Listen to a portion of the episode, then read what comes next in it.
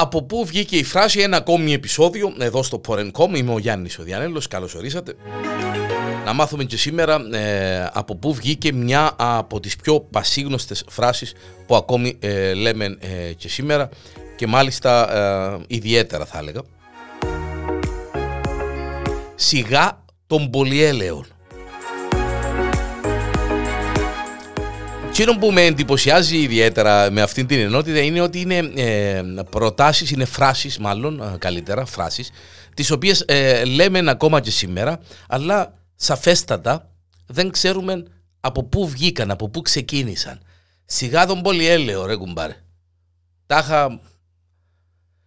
Για αυτήν τη φράση υπάρχουν δύο εκδοχές ως προς την προέλευση της. Η πρώτη εκδοχή αναφέρεται σε έναν περιστατικό που συνέβη στην οικία Δεκό Ζιβούρου, γνωστόν, γνωστή οικία ως Παλαιόν Παλάτι, μια και αυτόν λειτουργήσε σαν ανάκτορον από το, 1900, από το 1837 μέχρι το 1843 και ήταν η πρώτη κατοικία του Όθωνα μετά τον γάμον του με την Αμαλία.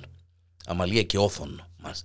Εκεί δόθηκε μια επίσημη χωροεσπερίδα προς τιμήν της Νέας Βασιλισσάς με καλεσμένους ξένους αυλικούς, επιζώντες και απόγονους των αγωνιστών του 21. Μεταξύ αυτών ο Θεόδωρος Κολοκοτρώνης και το πρωτοπαλίκαρον του ο Δημήτρης ο Πλαπούτας. Αποδέχτηκε την πρόσκληση ο Θεόδωρος ο Κολοκοτρώνης στην χωροεσπερίδα μαζί με τον, ε, με το πρωτοπαλίκαρον του και ε, ε, ήταν γνωστό ότι ο Πλαπούτας, το πρωτοπαλίκαρον του Κολοκοτρώνη, ήταν εξαιρετικός χορευτής και είχε ε, ρε παιδί μου τη συνήθεια όταν εχόρευκε και όταν το απαιτούσε η φιγούρα να πούμε να πετάει τα τσαρούχια του στον αέρα. Ήταν πολλά έτσι μερακλής του χορού και πολλά έτσι.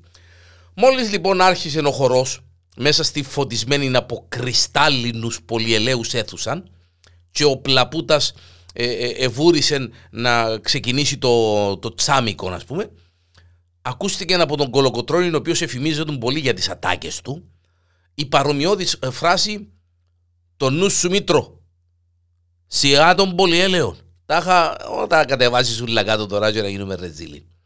Και από εκεί βγήκε η έκφραση «σιγά των πολυέλεων» και πήρε την σημερινή ε, ε, εκδοχή που έχει.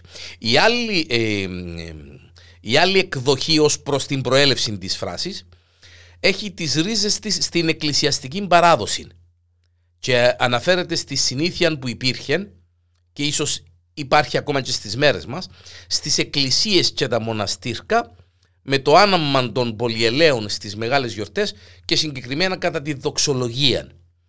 Ο καντιλανάφτης αφού άναβε τους πολυέλαιους τους κινούσε χρησιμοποιώντας έναν κοντάρι, ε, τον έναν από την Ανατολή προς τη Δύση και τον άλλον από το Βορρά προς τον Νότον, έτσι ώστε να σχηματιστεί το σημείο του Σταυρού.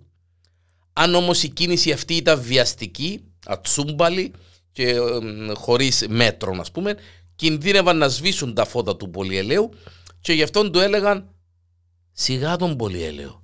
Σιγά τον πολυέλαιο να μην τα κάνουμε γέρημα. Μία από αυτές τις δύο εκδοχές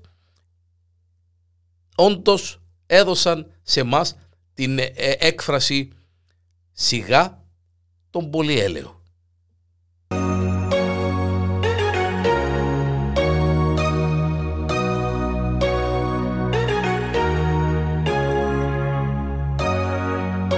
Από πού βγήκε η φράση εδώ στο Porn.com μαζί με εμένα τον Γιάννη τον Διάνελο.